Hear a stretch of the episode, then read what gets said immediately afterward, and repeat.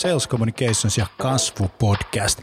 Tämä on podcast, joka on suunnattu yrityksille, jotka haluaa kehittää myyntiä, markkinointia.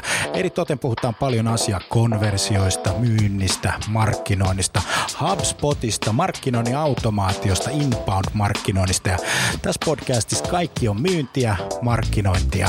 Mun nimi on Jani Aaltonen. Tervetuloa mukaan. Okei, sitten luodaan nämä profiilit tai sitten käytetään ostajapersoonia, jos on jo luotu valmiiksi ne.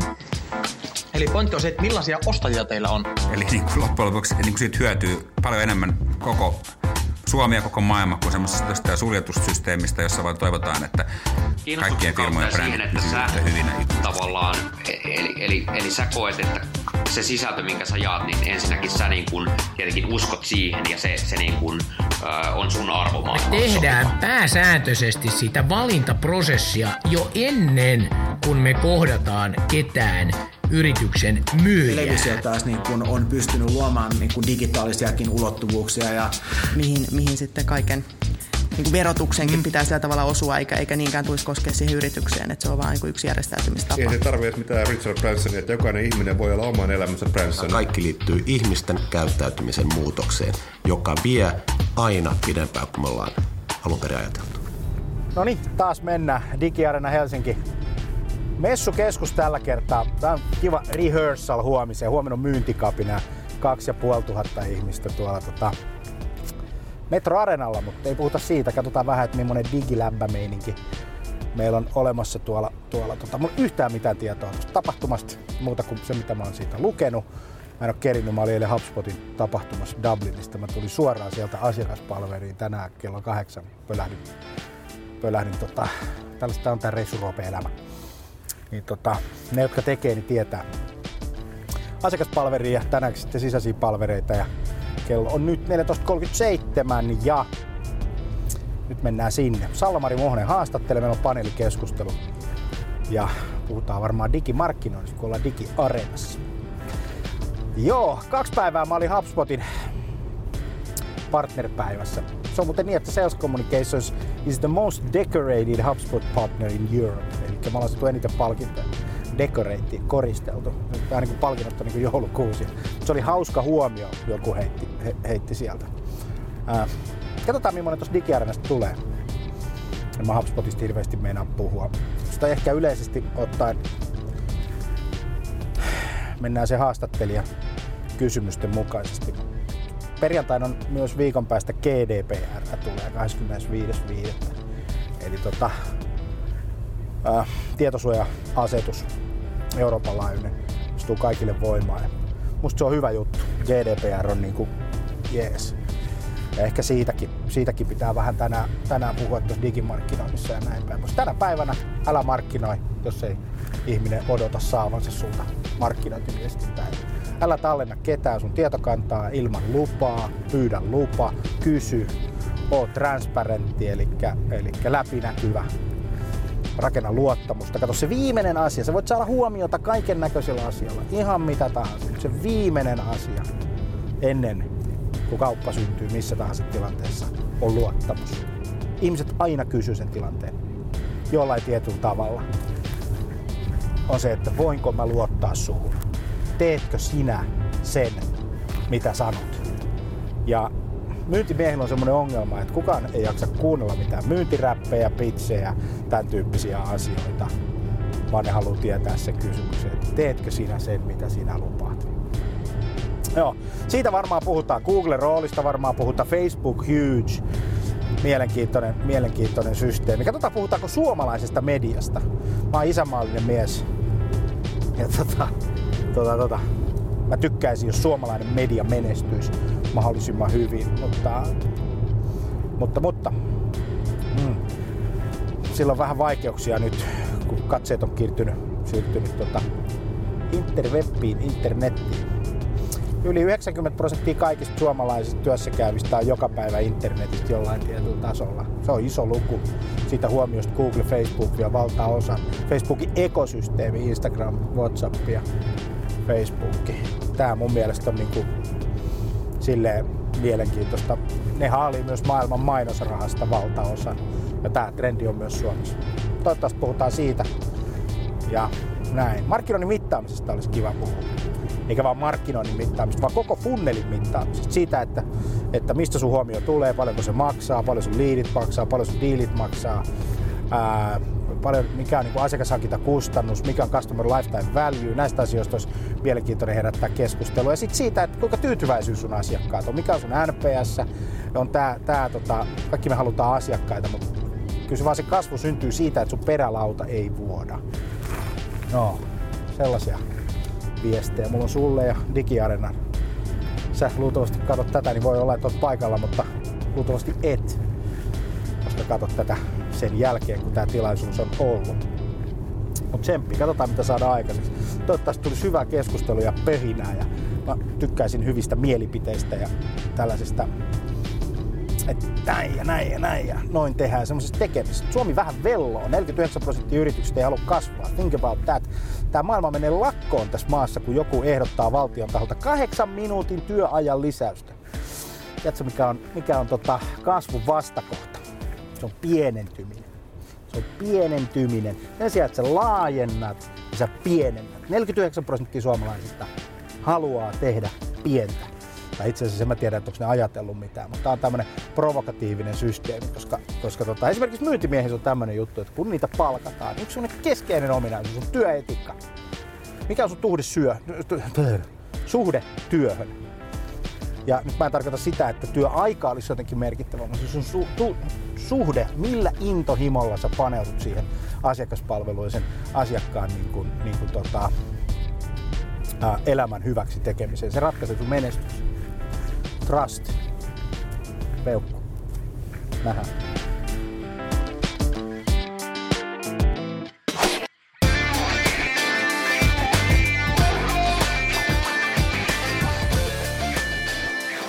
Tästä tulee varmasti draivikas keskustelu. Sen verran railakkaita ammattilaisia ovat ainakin tuntemani suomalaiset puhujat tässä paneelissa.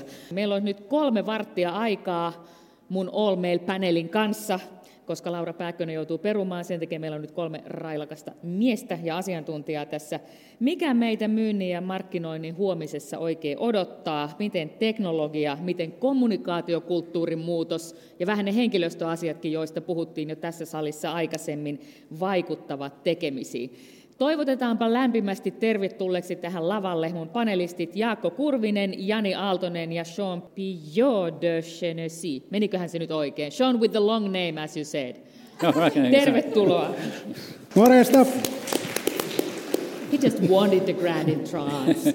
no, not really. I really appreciate you guys making a full day with us. So now we have here guys who are definitely experts on B2B, B2C, inbound marketing, uh, at least two published writers. Both Sean and Jarkko has done several ones. I have done one. Jani, what's your book? Well, actually, my book is not my book. It's, it's Mika Rubanovitsch's book called Myyntikapina, and I've written a one chapter there. Okay. I'm like more concentrating on doing videos than writing because I'm actually a really lousy writer. Okay, but you're an excellent speaker. I remember that from our I'm mutual sure studies way back then. Hey, let's get the story started. The future customer the future uh, customer experience, how to make the most out of the technology and the knowledge that we have of the changing ways of marketing to modern customers. And let's B2B, B2C, either way. Jani, you can start. Uh, what is the question? What does the future customer look like? Yeah. Or what, what is it? it? Well, uh, I think this is my personal opinion: is that we don't trust media anymore. We don't trust people. Uh, we, don't, we don't trust like uh, companies who are publishing stuff on the internet and telling how great they are. What we actually do trust is our friends, the people who are, we are interacting, actually know. So I think that that's, that's something to think about in, in the future is how can you be more trustful for the next Friday is going to be the GDPR day, and I think that it's really, really good for marketers because because uh, companies who actually are transparent can actually win in the future, who can actually uh, invest money more on the customer's journey's delight phase, the phase that you actually are customer, uh, and, and try, try to leverage the word of mouth concept are the future winners.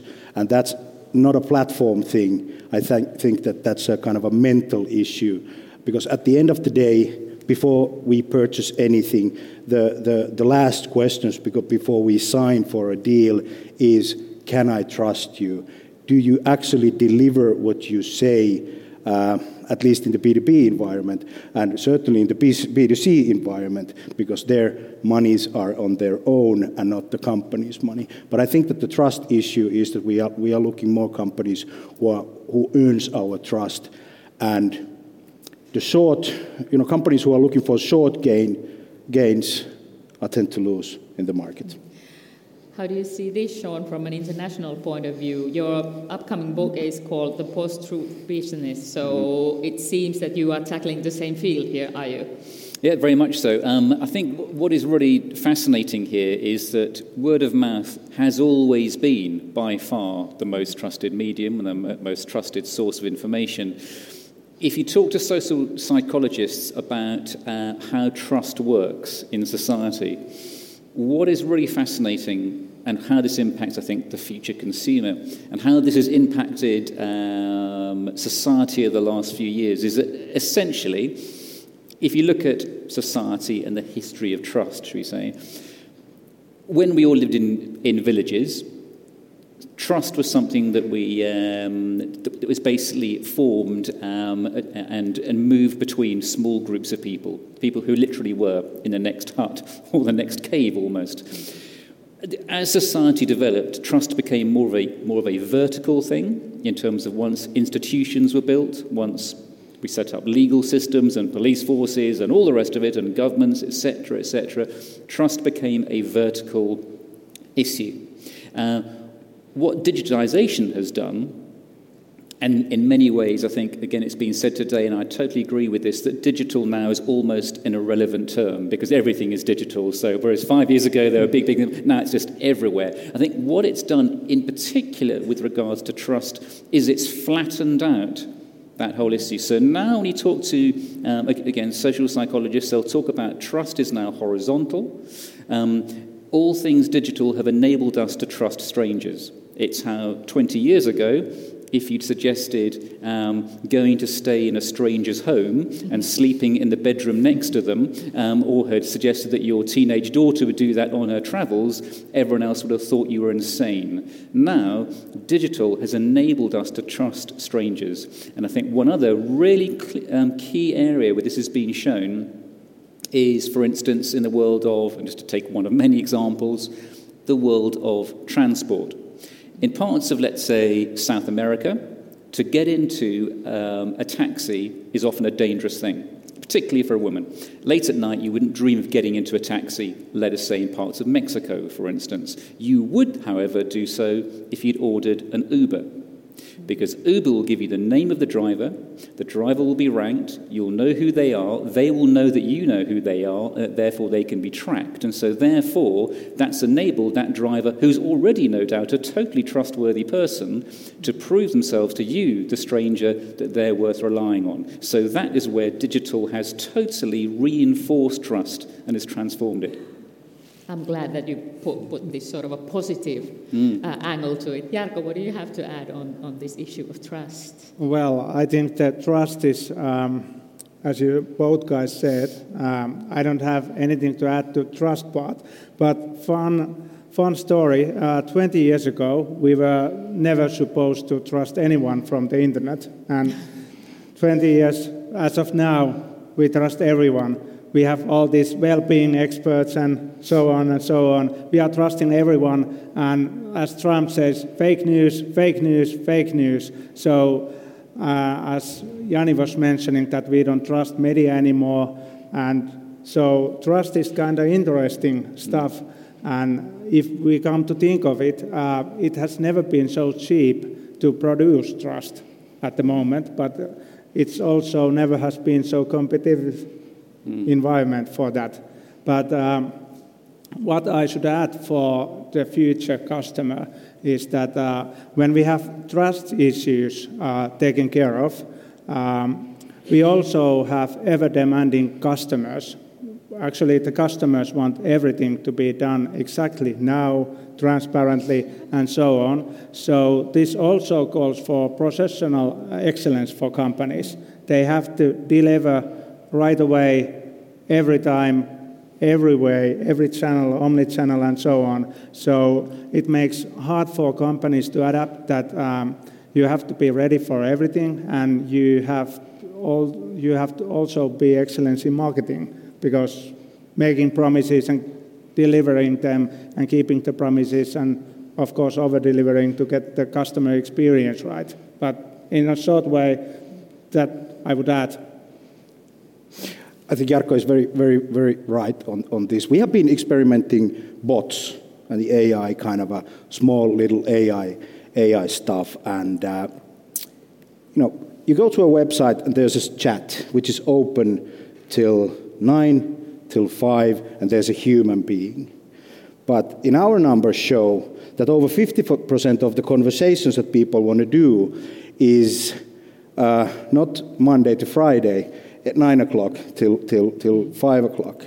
Um, people are having conversations with the B2B companies. This is not a B2C or B2B thing. This is the way how do we interact with, with all the devices is that we want to interact with the companies when we want to do it. And I think that the big issue with the companies is that we can choose, because nobody is forcing us, we can choose whether we are serving the customer or not. And this is a free world and a free choice. And I think that the companies who actually uh, try to make these interactions more human and more in context for, for uh, the, the uh, customers' uh, wants and needs, a whys and hows, and all that will win at the future because we, we tend to have a conversation with, with, with the companies more or less on those digital channels. The problem is that the companies doesn't see that way. They, they, they see it that way that uh, we just have this fantastic service or fantastic product. Let's push it out to, to, to, the, to the channels. And I think that that's, that's, that's uh, I'm not saying that's wrong. Uh, I'm just saying that the ROI, yeah, yeah, uh, the ROI is not efficient. Definitely, on that. Mm. Uh, when we talk about the future uh, in marketing, in sales, it's easy that there are a lot of fantastic buzzwords that mostly are uh, uh, attached to technology. You mentioned already artificial intelligence. How do you guys see? What would you invest in as a marketer?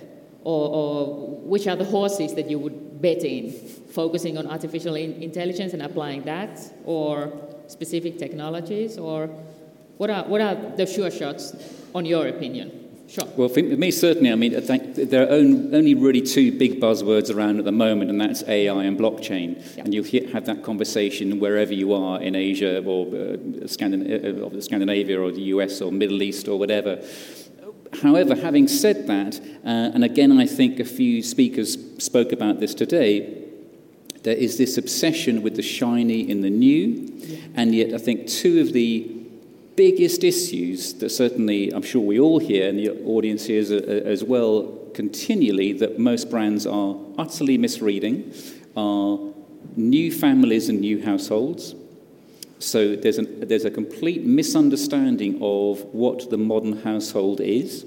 You know, the idea of now what makes a home is a very, very different thing to what made a home 20 years ago. What makes a family unit is very, very different when it used to be a very, very 1950s model of, you know, what a family was. And the other thing, obviously, over the last couple of years has been, at last, the extraordinary issue of strong independent women coming through. You know, this is a one side everything from the Me Too movement um, that has come through uh, uh, at last. And the other side is this issue of companies finally, finally realizing that they should be treating women with respect and as equals. Yeah, uh, can you imagine, sisters? exactly. I think it's extraordinary how it's still bizarre how most marketing gets it so wrong, considering who is the actual consumer, who is making the, the, the, uh, the, the purchasing decisions, where does the actual money lie, even just on that very basic business issue of who is the actual consumer. In most cases, it is a woman. Um, and yet, most companies are still, their tone of voice, their portrayal of women is staggeringly insulting. You know, the fashion industry and the beauty industries are the two worst for this. The way they portray women is so shocking, so immoral, it almost defies belief. You know, and I've lectured at fashion colleges for many years, and it's just incredible how badly that they get it wrong. So I think so. It's one side, yes, blockchain, AI, very rightly people are looking at this and are obsessed with it, and increasingly AR from the point of view of things like fake news. But the other side, it's just realism. It's amazing yes. how few brands realize what is plainly in front of them. Okay. This guy actually needs little clapping with this. This was huge. Yeah, yeah, yeah. Okay, Jarkko, Jani, can you do better? Yeah, well, I don't know whether better, but I can give different point of view because uh, I should say that we should forget any technology because um, you have to remember that when we are, are communicating with our customers, it's all about the great purpose we have it's the, about the differentiating value we can provide. It's the story we are telling our customers, and it's the story that our customers want to tell, uh, tell to other customers. So, in a sense, um, because we have all this nice technology, we have automation, we have artificial intelligence and uh, machine learning and such and such. They are great tools, but they should never be the ones that are controlling the company. It should be the great purpose and the story of the customers that want to be telling it forward. So technology is a very nice servant, but it shouldn't be the host. Right. Jani, what do you say?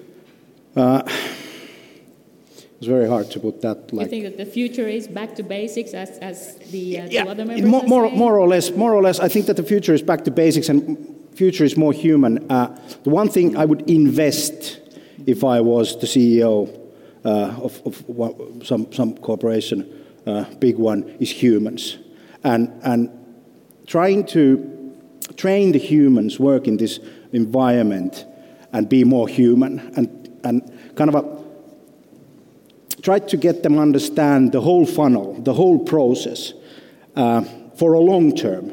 But the problem is that we are not in, in our jobs for the long term. We are short term, and everybody in the companies are short term.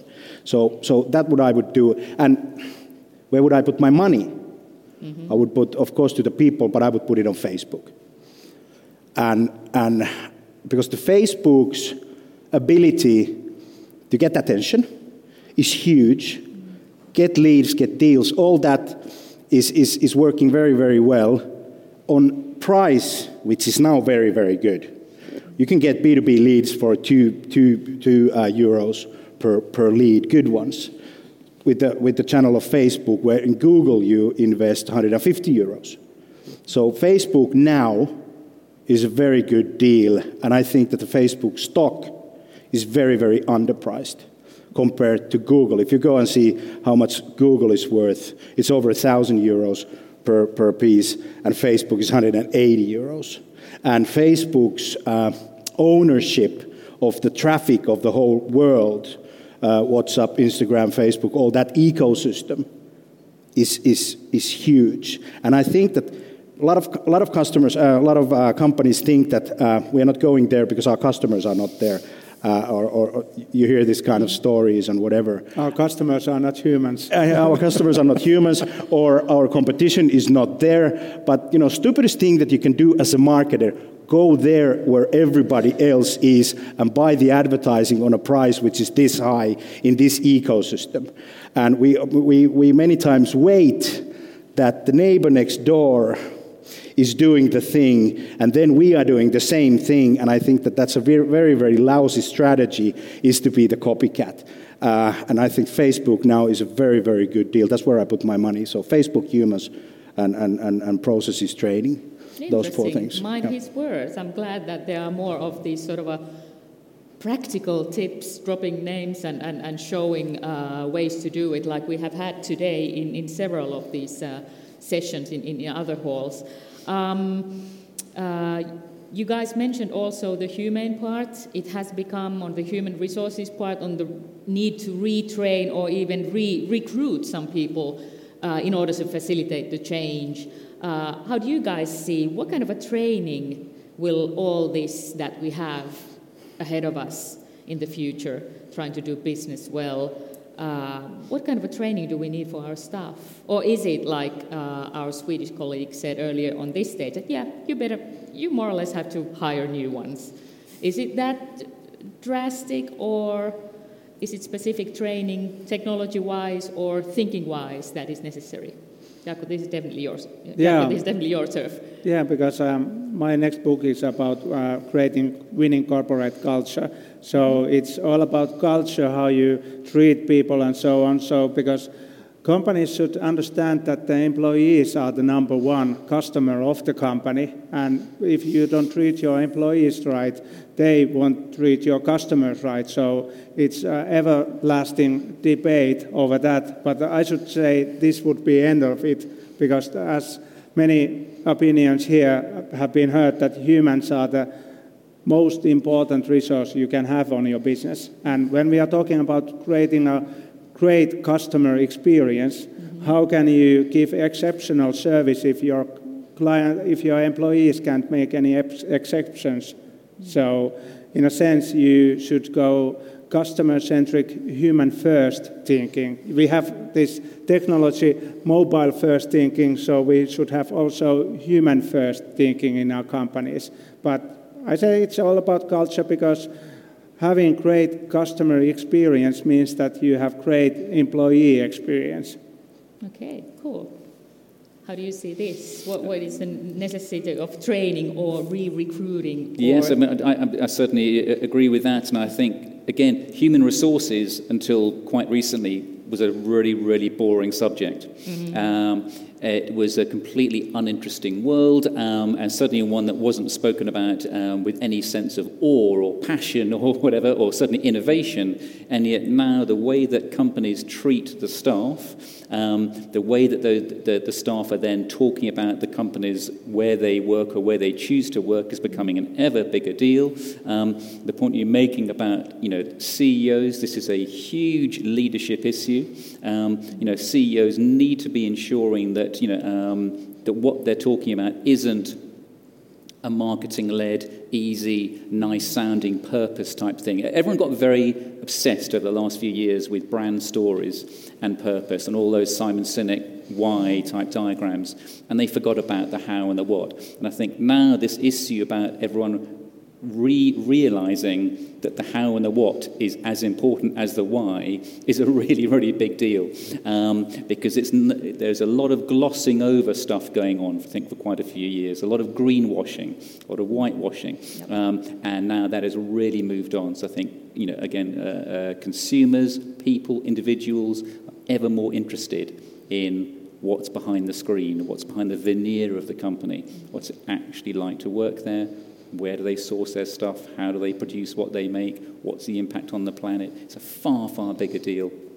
But isn't that uh, quite a lot of, of uh, making a virtue out of uh, necessity as it's not only the millennials mm. entering the work market, but it's oh, also yeah. the baby boomers being out. So actually, there's a shortage in the Western world and Japan mm-hmm. of skilled work workers. So it really matters mm. the culture and how you mm. treat your people. Yep. It's not just that hey, we're entering a, a stage of soft and fluffy stuff. It's actually harder than hell, knowing that we will be competing a lot with the mm. people that are in, in the working age. Mm. Jani Jarkko eagerly adding. Uh, and you don't have to wait for my turn. Let me add to this. this. Let me add to this very Finnish thing. Kind of yeah, let me add, add to this very Finnish thing, really Finnish thing. And I find this really fascinating. 49% of the companies do not want to grow in this country. It's I mean, 49% of the companies of this country do not want to grow. So, what is the opposite of growth? Is getting smaller. You either uh, grow or either go smaller. And that was a study made by ECO and, and, and, and Finland Entrepreneurial Society. And, and this I find really fascinating. So, we are not 50%. 49%, almost 50%, are not want to grow. And that's a huge management mindset issue. And also, this country go on strike if somebody says you have to work eight minutes more. So we are not investing in the opportunities, and we are not going for this, this country is not proactively looking for being better and growing better and being better. We're actually looking for going smaller. And it's kind of an internal shift. And what we need to be doing, I think uh, was right with the culture thing. Our management and we as a companies need to understand as humans that in order to, to um, uh, keep this level of welfare and all that, we need to open up and we, we need to grow better as humans, better as companies, better as, as customers and all that. So I think that that's, that's kind of the mindset issue. And this is something that we need to be talking more. We need to talk about this issue of how do we be better and how, how do we have this kind of ethical uh, code and a mindset that everybody in the companies are are safe, and that's a management issue. Mm-hmm. If, issue. if you lead by, by, by uh, and I think women are really, really good in, in keeping people safe because that's kind of a, in, in, in, in female DNA. Uh, and the guys are, are more, more like an ice hockey players and, and, and a really short term management. So, so, so I think the, the more. Hockey yeah, and soccer too, and in Finland actually very well. Yeah, yeah, yeah. But I, I think that because you can't grow when you're afraid. And, and when you're afraid, you're always looking for the place where you can be safe. And all the great management systems are built on the system that you come to this company. Uh, it's all right to fail. It's either a great success or then you learn something. Mm-hmm. But, but, but please do try and, and, and, and, go for the new things because those are the, one, those are the things that actually uh, makes us forward and not backwards. So I think that that's, that's uh, a huge issue. But I think Jarkko Kurvinen, with the, uh, I'm really looking forward to your next book on, on company culture, is, is hitting to the soft spot. Uh, I'm not sure if, if, Sean, you're aware that the uh, national economy in Finland since 2008 has been in a slump. So it means that for 10 years we have had, you know, the survival mode, you know, trying mm. to save energy, trying to just, you know, be mm. just about above the uh, uh, level of the water. So we have a generation of decision makers, we have a generation of middle management, if not CEOs and board members, that haven't really lived through the times of growth mm. and, and well being. Mm. So, how to change that? Do we have to change not the, uh, not the staff, but actually the middle management and the CEOs mm. and the board members? Hmm.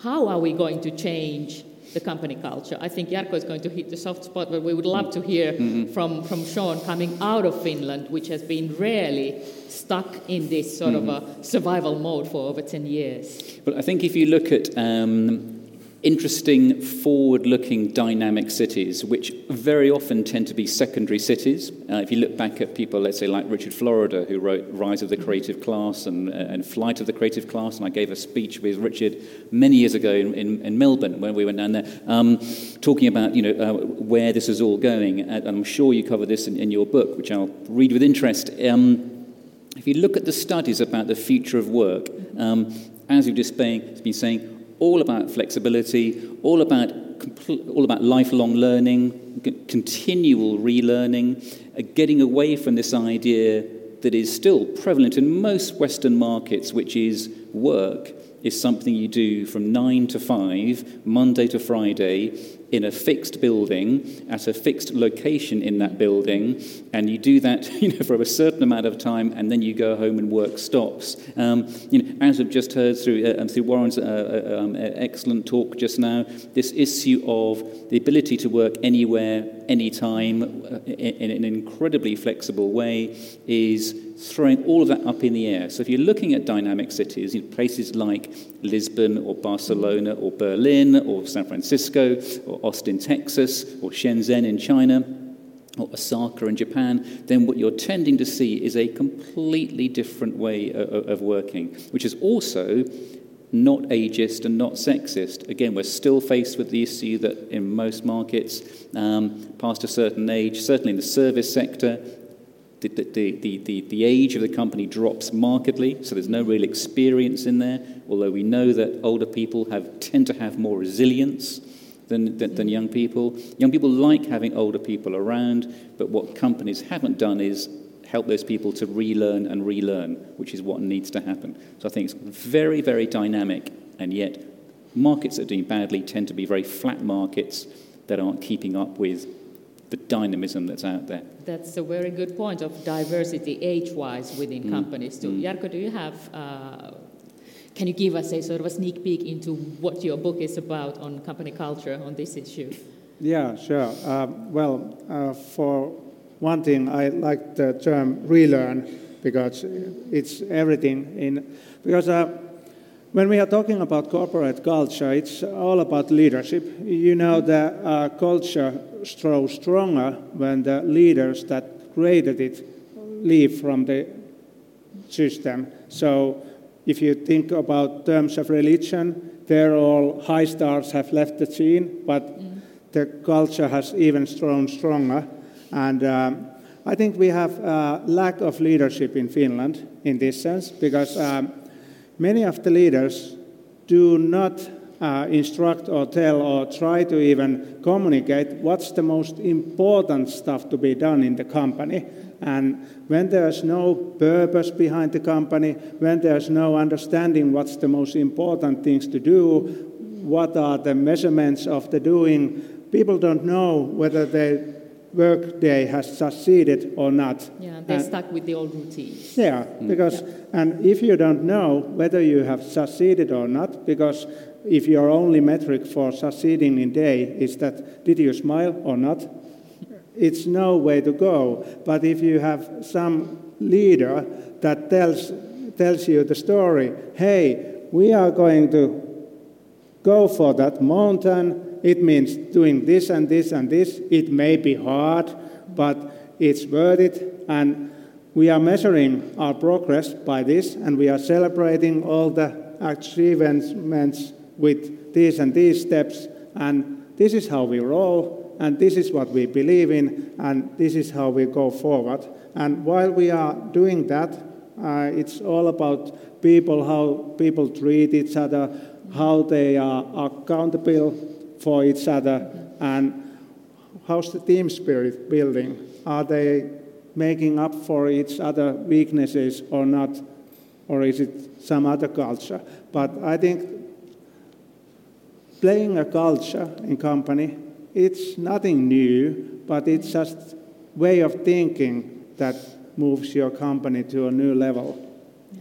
Uh, I'm really sorry, guys. I get a feeling that your CEOs and your board members of the organization that you're working in should be in here. I hope you get something to be brought here or, or have them come over next time because, you know, the problem in Finland at least seems to be, or the key issue seems to be not which technology or app to download, but to how to change the company culture and leadership. Hey, actually, I could ask uh, audience question. How many of you know how your success in your work is measured? Who knows the metrics? One hand, two, three, four. Not so many. Yep. Or are you just lazy? I don't think so. I No, think you are intelligent guys. people. Not so, in a sense, I think it's good example. So, how to know whether you are successful or not? Very good question. Jani. That was a very good point. Accountability. Every, everything starts from accountability. Even though that we are talking about soft side, it doesn't mean that we don't have metrics and data. Uh, and all the decisions, at least in our company, sales communications does, is based on data. If we don't have data, we have actions. If we have actions, we will have data because, you know, we, we do something, we, we produce something, and then we have the data, and then we can work and, and ask ourselves a question, what number should move on what direction in what, what period of, time. And then we have the metrics in place. But we still need to have those soft side. Actually, what we did, like a, one and a half years ago, we went to forest for a 20, 25 kilometers hike, and then we were sitting, uh, all, the, all the 10 people of, us in a fireplace, and I asked everybody a question. If you could choose, what kind of a uh, company would you love to work for? And from that one and a half years ago started journey, we created the company culture. And we put that company culture that was a version 1.0 because it's evolving and, and we constantly try to, try to change, change that. And we use that as a tool, uh, saying to everybody that this is our culture, these are the values, the methods, the beliefs that this company stands for. And, and, and first, when we are hiring people, we are saying, look at this. Is this your company? You want to work for? Because in the fast moving technology world, over 7,000 marketing uh, tools to choose for, there is no people who actually know it all. You don't have. Um, you, get, you have old knowledge available a lot with the cheaper price. And today we had a lot of new knowledge. Exactly. Buffet, but so, which one to yeah, choose? Because you have to look for good people who can actually be coachability, that they have coachability as a, as a, as a one thing. They are curious, they want to know, learn more, but they need to feel safe. So that's why we create it so that it's open to everybody to read, it's open to everybody to comment, and we will, we will try to make it constantly better and see that is this the company that you want to work for? Yeah, that's a good question to ask every now and then from yourself too. Am I, in, the, am I in, in the fitting place and am I the person to fit into this guy? Hmm. Um, going back to growth, which, like I explained, for Finland is, is the key word uh, in order to facilitate the change for the future. Uh, growth comes out of sales. We have a lot of sales professionals here attending this, this seminar. What do you guys see? Uh, is the technology going to solve the issue or help uh, a lot in the issue of sales? Or is, is cold calling, snail mail, the old tricks? Are they dead? Or are there any of the old tricks available, like you mentioned, that would be valid still? Or is it just that we just have to use the apps and choose the right ones in order to succeed? If I continue on that, uh, cold calling is dead. And you, there is no single number that you can prove otherwise. Prove me wrong. But what is not dead, and I think the way, way we should move is to understanding the whole funnel. And when we are talking about digital environment, by the way, this is not for the companies who do not want to grow, because when you are investing sales and marketing, this tends to happen a customer, which you need to serve, and then the circle goes around and round and round and round. So what you need to be understanding that what price your, attention is, how much leads you can get on that digital channel, how many deals, and what's the value and, and, and price of that, and understand and, and numbers what is the customer lifetime value? How many years you, you have your customer? Can you extend that? How much money and revenue and, and profit that customer will, will give you? And, and, and see, are you playing the game so that the marketing is actually investment. We live in the world where marketing is not investment. You, can't, you don't put that on the balance sheet, even mentally. But, but in the digital ecosystem, what you can do is you can think about marketing and sales as an asset. When you are producing content, create value, uh, you, you end up in a world where, where you have a library of content which stays there, and people are searching for answers in Google, coming to your, your, your website, converting into the leads, where you can start actually nurture them, and, and then you have the metrics right, so you know what, what, what is the ROI of that everything? That I need, I, I think that as marketers and sales guys need to be focusing more uh, what's, what's on a, on a head of CFOs CFO's head and understand that, that, that if we put a dollar there or euro there, how many euros we will get back? And look at the number and see do we have the right number for our a customer lifetime value that we are investing on that whole wheel that we are, we are running in, in, in sales and marketing. Sean and Jarkko, what's your take on, on the means and techniques of sales in the future in order to facilitate growth? Okay, well, uh, I'm not a sort of sales expert at all, so I will certainly defer to the to the expert. I mean, all I'd say is a. Um, from a research point of view, because um, I spent half of my uh, life as, as, a researcher, you know, this issue of the customer value equation is something that companies are talking about constantly. Um, and so that issue of what's in it for me from the point of view of the customer is an ever more intrinsic point, um, which very often has been uh, answered with silence effectively from, from companies. So whether it be um, consumers or individuals looking at custom, looking at brands from the point of view of things like you know the social good that they produce, and there's a lot of talk now about companies alongside their annual reports, for instance, talking about return to shareholders and dividends, also putting together social impact reports to say what is the act, absolute clear and provable impact on our local society, local communities in terms of us being here, and then publishing that is a very visible, literally a visible way of proving you know, what goes behind the why, which is easy to say, but what you know, put some actual sort of facts and figures behind it, I think is a, is a fascinating area. Along with things like companies setting up alternative boards to sit alongside the, if you like, the normal board, um, advisory boards, which will advise on what sort of things they think the company could and should be doing that's of relevance to the brand, to the company itself, and to that local society. That will improve the customer value equation in that particular instance. How about you, Jarkko? Well, um, this might not be the most popular op- opinion about this subject, but um, I have to remind you that um, what Jani said about the metrics, uh, he's dead right. They are very important when you are making, because sales is a small part of marketing and you have to lead it by numbers, of course. But uh, to uh, modern sales, it's also needed that you need the same basic sales skills that everyone has gone through because when you are encountering the customer, you have to remember that we are so limited in time that we don't meet a lot of people. So when you are meeting a customer, you have to know your stuff. You have to know how to proceed with the conversation and so on. It's a bit dull, but it's still necessary.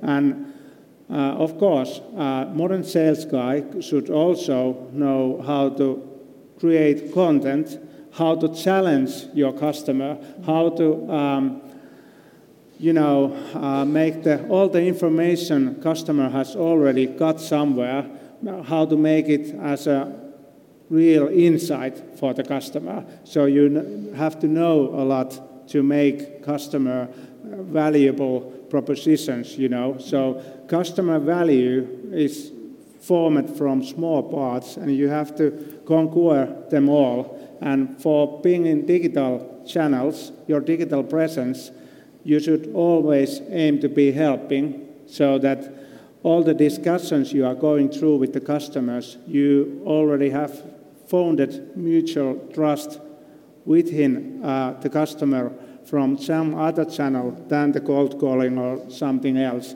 You can still call the customer, but you have had to make that trust some other channel. So, in a sense, that's the basic recipe. But of course, we now have great technology. We have uh, automation tools which can save your time. You can track customers' uh, interactions.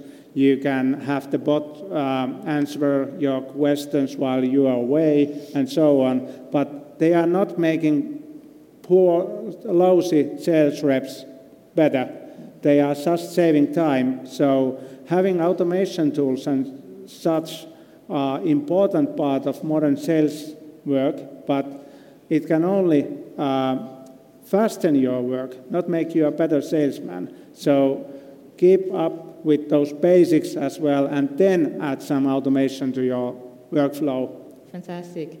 I'd like to give the floor for your questions to the panel. Now it's an uh, exceptional opportunity to, to exploit and pick the minds of these three experts. Is there anyone who would like to ask a direct question from these guys? Uh-huh, leaving it to social media, huh? Or at the uh, networking hour waiting for us? Okay, then I'll ask the last final round in order to keep up the schedule.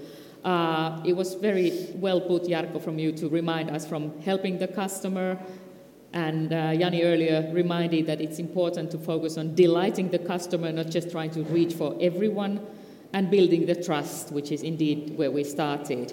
Uh, what would you give to these guys as a takeaway for the future? Let's say for tomorrow, what should, what should these guys do tomorrow as a first thing after the cup of coffee? In order to not just be entertained and delighted here at Digi Arena Helsinki, but also to have a little nudge into to, uh, changing things for the better within the organization and themselves. Mm. Jani. Well, customer service people tend to be really good serving the customer. And uh, I would put those people more in charge of sales. So that, so that um, in this modern, modern way of how do we interact with content, we, we educate before we contact to the company. Probably if, if somebody calls to your company or, or you know, fills a form and say, I want to be contacted by your sales, you're the last chance. Nobody else didn't serve that question. So, so and, and the old school sales methods where you try to get the meeting or you try to get your metrics right, which are probably old school, uh, so, so they are not working. So what I would do, I would, I would take from your customer service the best customer service reps and stop uh, measuring the time that that you are spending with the customers and try to make that more efficient because that's very very bad uh, customer service and, and teach them basic sales skills because, because then you end up in a situation where suddenly all the interactions, all the human interactions with the company are delightful, are happy, and, and basically customer, customer serv- servers are, uh, in their DNA is that how can, I, how can I make you better? How can I help you? So I think that that's a, that's a good kind of a nugget to take away from, from, How from here. you? What's well, the bit, gift that you want to give to this? Well, I say, but just briefly taking that point forward, I totally agree with you. A classic example, um, you hear this around the world, um, in grocers, you know, supermarkets and hypermarkets, the people who are paid the least are those people who wander the aisles, the corridors of the supermarkets, putting numbers on shelves or whatever, or restacking them. If companies were to train those people properly, support them, um, and if those people were then able to talk with and engage with customers all the time, because they are the only people, apart from the checkout people, if there's still a real person there that customers um, actually deal with, then the popularity of that store, due to the shopping experience being made easier and more fulfilling would go through the roof. Um, and yet it's amazing how virtually nobody does that. And it's the most obvious thing to do, it's the totally correct thing to do. It stuns me how no one does it. Um, but on my side, I'd say certainly in terms of uh, the trustworthy thing. Um, it's this issue of not just trust, but being trustworthy, and that's all about, as you were saying earlier on, all about leadership, all about ensuring it does go right through the company. It's not a marketing thing, it's a business wide thing, from the hand of production to the hand of the consumer. Lovely way of putting it. Jarkko, you get the last word of, on, of this panel. Yeah, great. What's the key takeaway? Well, the key takeaway would be that um, uh, if you have been building your digital footprint already, keep doing on that. Mm-hmm. Make sure that you have trustworthy, valuable information around so that customers can find you. And if you haven't done anything like that, start doing it. Start tomorrow and continue doing it because the sad part is uh, it's easier uh, for how long have you been doing it and it takes only minutes to start and for the last point of wisdom, I have to say that you have to remember that even the greatest expert loses to mediocre one if the, only the latter one leaves out the valuable trace to be found.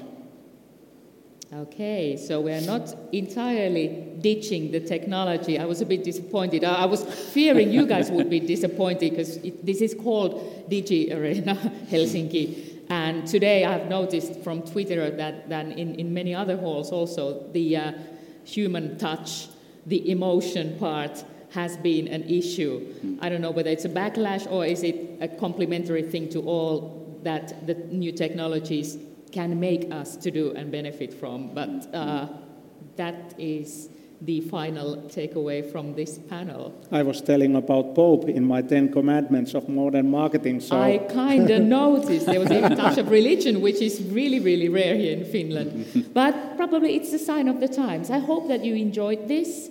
I would like us to thank with very, very warm applause both uh, Jean-Pierre de Chanessy, Jani Aaltonen and Jarkko Kurvinen. We're really looking forward to the new books of you guys.